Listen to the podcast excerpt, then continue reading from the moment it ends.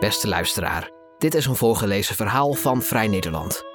Net als in andere non-profit sectoren overheerst ook in de culturele sector beleid dat is gericht op rendement.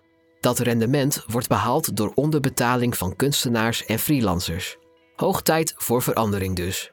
In haar analyse De kunst van anders, zes voorstellen voor culturele innovatie, die 10 januari verschijnt, probeert René Steenbergen alternatieven te bieden voor het dysfunctionerende kunstsysteem. Deze voorpublicatie daarvan wordt voorgelezen door Luanna Druivenstein.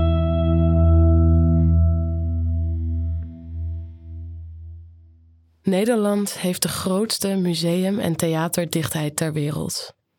Bestuurders houden van bouwen. Ze laten daarmee iets blijvends achter na hun ambtsperiode. Maar te weinig wordt beseft dat een grotere behuizing aanzienlijke extra kosten met zich meebrengt en wordt er te weinig subsidie uitgetrokken voor het runnen ervan. En schaalvergroting leidt niet vanzelf tot meer publiek. De kloof tussen kunstenaars en de instellingen die er zijn om hun werk te tonen, is het laatste decennium groter geworden. De makers, leveranciers van de inhoud van musea en podia, worden vaak het minst betaald en leiden een onzeker bestaan. Als we iets willen veranderen aan het cultuurstelsel, dan moeten we kijken hoe dat is gefinancierd. Globaal is de rolverdeling zo dat de overheid faciliteert met subsidiëring voor gebouwen, personeel, basisexploitatie en particulieren die basis naar keuze aanvullen met bijdragen voor tijdelijke projecten en extra kunstaankopen. Parallel aan de forse bezuinigingen die vanaf 2011 werden doorgevoerd, startte het ministerie van OCW de campagne Cultuur, daar geef je om. Bedoeling was particulieren te stimuleren om meer te geven aan de kunsten, ondersteund door een extra belastingssubsidie speciaal voor culturele giften. Tegelijk werd aan kunstinstellingen training aangeboden in fondsenwerven. De verwachtingen waren hoog gespannen. Net als in de Verenigde Staten zouden culturele instellingen ondernemender moeten worden en vermogende vrijgeviger. De nogal opzichtige verwachting was dat zij de teruggeschroefde overheidssubsidies in elk geval gedeeltelijk zouden compenseren, mits kunstorganisaties maar hard genoeg hun best deden hen te vinden en te motiveren. Daarbij werd een reeks obstakels over het hoofd gezien.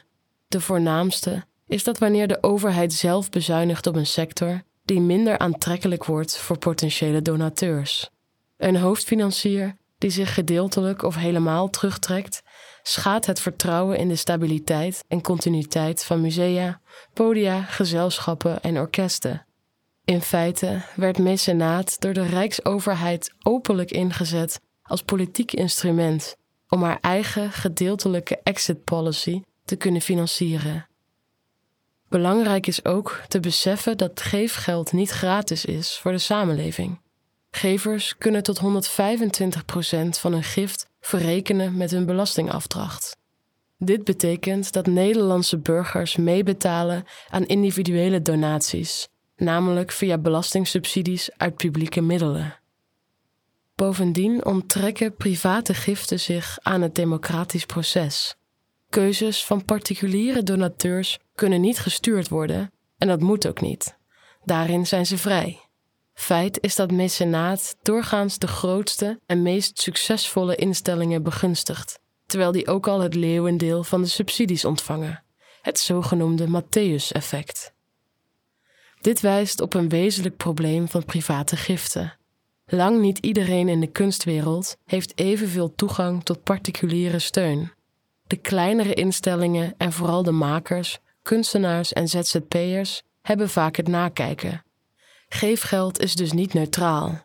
Private bijdragen beïnvloeden mede het kunstbestel en kunstbeleid. Sinds 2011 is het meebrengen van sponsoring en donaties in toenemende mate een voorwaarde geworden om subsidiegeld te krijgen. Dit wordt matchfunding of cofinanciering genoemd. Dat kan tot zinvolle samenwerking leiden tussen publieke en private partijen maar er kleven ook nadelen aan. Dat filantropische organisaties steeds belangrijker worden, ook in andere Europese landen, als gevolg van overheden die bezuinigen en taken afstoten, wekt ook groeiende maatschappelijke weerstand. Die weerstand is vooral gericht tegen individuele rijken die opzichtig goed doen. Dat wordt wel de filantropie-paradox genoemd.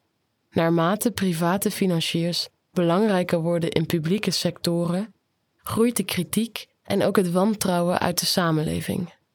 Al langere tijd is een beweging in de kunstwereld gaande die kritische vragen stelt over de manieren waarop gevers hun geld verdienen of verdiend hebben.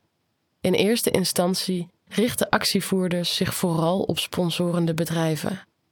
Het begon in de jaren tachtig met het publiekelijk ter verantwoording roepen van de tabaksindustrie. Grote tabaksmerken sponsorden in die tijd vooral musea, mede omdat ze soms zelf ook een kunstcollectie hadden. Daarna volgden fellere acties tegen vervuilende olieproducenten, ook ditmaal begonnen in de VS en Engeland. Tate Britain, dat BP als hoofdsponsor had, zag zijn expositiewanden besmeurd met zwarte olie. Het Van Gogh Museum en het Concertgebouw hadden Shell als sponsor. Inmiddels is die relatie bij beide afgebouwd. Andere discutabele sponsors zijn banken en financiële instellingen vanwege fraudeschandalen. Duurzaamheid is ook een probleem bij het Van Gogh Museum, dat onlangs het sponsorcontract met KLM verlengde, en het Groninger Museum en het Drents Museum, die gesteund worden door de Nederlandse aardoliemaatschappij, die gas wint in de noordelijke provincies.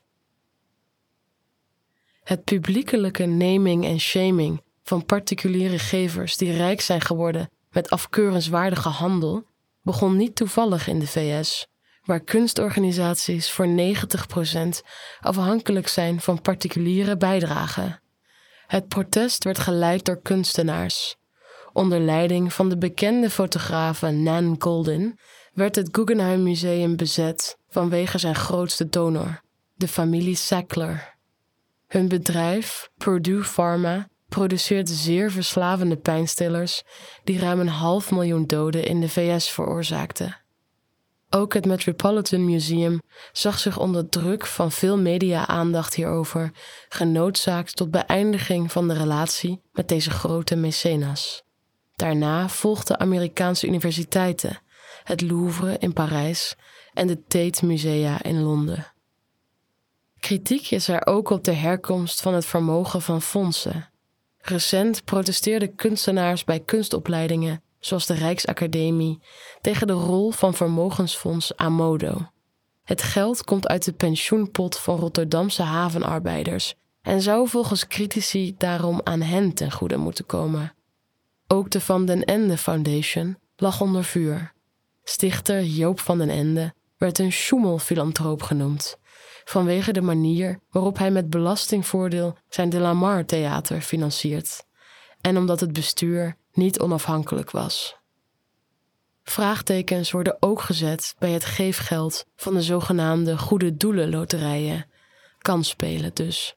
Musea en erfgoedorganisaties die bijdragen ontvangen van de Vriendenloterij, voorheen van de Bank Giro Loterij, propageren het kopen van loten waarmee gedrag wordt gestimuleerd dat gokverslaving in de hand kan werken.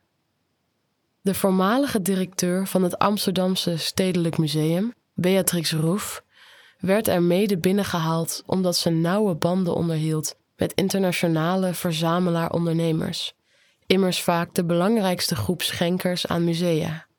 Om diezelfde contacten moest ze een paar jaar later opstappen. Ze stond op de payroll van een grote Zwitserse verzamelaar die een tentoonstelling zou krijgen in het stedelijk en in ruil daarvoor een schenking zou doen. Protesteren tegen fout geld en artwashing raakt ook aan raden van toezicht van kunstorganisaties. Terwijl tot in de jaren negentig vertegenwoordigers van het zogenaamde grootkapitaal werden geschuwd, veranderde dat drastisch na de verzelfstandiging van met name musea vanaf de jaren 80. De toezichthouders dragen nu de financiële verantwoordelijkheid, met als gevolg de aanstelling van veelal mannen uit het bedrijfsleven, de financiële sector, juristen en consultants. Inmiddels is sprake van oververtegenwoordiging van de Zuidas ten koste van professionals uit de culturele sector met kunstinhoudelijke kennis en ervaring. Maar deze CEO's en CFO's zijn nogal eens te weinig bekend met het functioneren van culturele organisaties, immers non-profits, geen bedrijven, en hebben weinig netwerk in de cultuur. Het meeste mecenaat in zijn huidige vormen bevestigt de status quo in de cultuursector. Het merendeel van het geefgeld gaat naar de grotere kunstinstellingen die het relatief het minst nodig hebben, terwijl de groeiende ongelijkheid in de sector zorgwekkend is. Tussen grotere en kleine organisaties, tussen randstedelijke en die in minder centraal gelegen regio's, tussen professionals in vaste dienst en hun vele noodgedwongen flexwerkende collega's. De druk vanuit de overheid om geld te zoeken bij private partijen schept een groeiend spanningsveld, nu ethische vragen rond geefgeld steeds dringender worden gesteld. Als privaat geld dient ter legitimering van subsidie, is het risico dat de kunst zijn autonomie verliest en de kritische positie van kunstorganisaties verder onder druk komt. De subsidie-eis om giften binnen te halen mag niet verworden tot een politiek instrument waarmee de overheid de eigen verantwoordelijkheid deels afschuift. De normalisering van het vinden van privaat geld om publieke financiering te rechtvaardigen wijst daarnaast op een sluipende vertrouwenscrisis tussen overheid en het culturele veld. De kunsten moeten telkens hun zogenaamde verdienvermogen en legitimatie bewijzen in economische termen, in plaats van gefaciliteerd te worden omwille van hun maatschappelijke belang. Ook moeten we goed beseffen dat mecenaat indirect wordt meegefinancierd uit algemene middelen. Dat schept verantwoordingsplicht jegens burgers. Het is daarom zaak dat goed toezicht wordt gehouden op de besteding van geefgeld en dat daar openheid over wordt gegeven door publieke instellingen zelf. Waaraan worden welke geldstromen precies besteed? Welke afspraken zijn daarover gemaakt? Wat krijgen sponsoren en gevers, maar ook overheden, daarvoor terug? En hoeveel houden ontvangende organisaties er uiteindelijk netto aan over? Wat de herkomst van geef- en sponsorgelden betreft, er wordt gepleit voor een check op de bron van die gelden. Activisten pleiten ook voor een gedragscode of morele code, waarbij ook duurzaamheid en fair practice belangrijke factoren zijn, net als bij verantwoord beleggen. Het cultuurstelsel leunt zwaar op ruim 165.000 makers en flexwerkers die van project naar project gaan en in tijden van crisis nauwelijks het hoofd boven water kunnen houden. Zo'n systeem kent geen continuïteit en is kwetsbaar. Er is in de bredere maatschappij en ook in de kunst sprake van een systeemparadox. Systemen zijn nodig om met hulp van een organisatiestructuur gestelde doelen te realiseren. In de cultuur is het hoofddoel kunst onder de aandacht brengen van publiek en zo maatschappelijke waarde creëren. De paradox ontstaat wanneer systemen zo zwaar worden opgetuigd met regelgeving en eisen dat controle en bureaucratie overheersen. Dan verstart zo'n systeem en krijgt vernieuwing weinig kans. Mensen gaan zich dan steeds meer aanpassen aan het rigide systeem. Ze hebben het gevoel dat het onveranderbaar is. Gevolg is dat niemand zich meer verantwoordelijk voelt voor de negatieve gevolgen ervan, maar die wijt aan het stelsel of het beleid. Toch zijn het de mensen die de systemen maken en niet andersom. Dus kunnen wij die systemen ook veranderen. Daarvoor zijn maatregelen nodig die elkaar versterken en gericht zijn op verandering van gedrag en sociale normen. Allereerst in de kunstwereld zelf. Een cultuuromslag dus. Dat begint met handelen naar de kernwaarden van kunst. Mensen schoonheid en troost bieden, andere manieren van leven laten zien, hen verdieping en verbondenheid laten ervaren. De sector zal allereerst zelf verantwoordelijkheid moeten nemen voor een eerlijker en gezonder systeem en het goede voorbeeld geven. Als kunstorganisaties zelf de problemen willen aanpakken, impliceert dat ook een herverdeling van middelen. Op dit moment is er een overfinanciering van de kanon van klassieke kunsten. Eerlijke betaling zal tot gevolg hebben dat er minder geproduceerd kan worden, omdat de kosten van overproductie niet meer afgewenteld kunnen worden op freelancers. Een transitie gaat dus pijn doen. Maar er zal ook met meer tijd en aandacht kunst gemaakt kunnen worden, die leidt tot meer reflectie en meer plezier en solidariteit. De rol van de overheid zal in zo'n gewijzigde structuur veranderen van regisseur en controleur naar faciliterend en voorwaardenscheppend. Dat betekent minder regelgeving en meer vertrouwen in zelforganisatie en kundigheid van de mensen in de culturele sector zelf. Het zal ook tot gevolg moeten hebben dat niet langer het meeste geld gaat naar de zogenaamde kleilaag van bureaucraten en managers, maar naar de makers en vernieuwers. Het is ook de taak van de overheid om fatsoenlijke betaling te verankeren in een aangepaste arbeidswet met een CAO voor ZZP'ers en flexwerkers, voor en achter de schermen. Gemeenten dienen wettelijk verplicht te worden om cultuurgelden daadwerkelijk aan de kunsten te besteden. Dan moet er niet al maar meer geld in gebouwen gepompt worden, maar in de mensen die de kunst maken, faciliteren en willen bezoeken. Musea en podia zijn er om als intermediairs te fungeren tussen kunstenaars en publiek. Zij profiteren mede van subsidies als werkbeurzen en stipendia die kunstenaars meenemen. Zeker de grotere musea en podia kunnen meer verantwoordelijkheid nemen, bijvoorbeeld door een gedegen opdrachtenbeleid te ontwikkelen. Donaties aan instellingen gebeuren veelal op grond van de getoonde kunst. Dan is het niet meer dan logisch die te delen met makers en kunstenaars, auteurs en freelance curatoren die die inhoud leveren. Instellingen zijn ook in staat de tweedeling te verkleinen tussen medewerkers in vaste dienst en flexwerkers. Vast dient minder vast te worden en freelance minder onzeker. Dat kan lukken als je vaste medewerkers baangarantie biedt, doordat ze in een andere organisatie binnen de sector aan het werk kunnen blijven.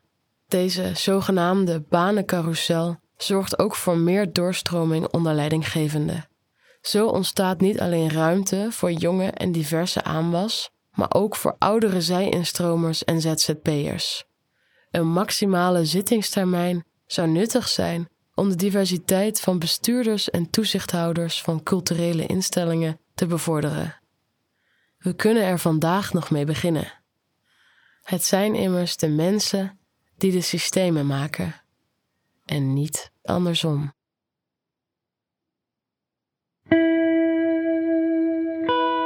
Wil je meer verhalen van ons lezen of beluisteren? Kijk dan op vn.nl of abonneer je op Vrij Nederland in je podcast-app. Voor onze trouwe luisteraars hebben wij ook een speciale actie. Een half jaar Vrij Nederland online voor maar 15 euro. Kijk voor de aanbieding en de voorwaarden op vn.nl/podcast. Bedankt voor het luisteren.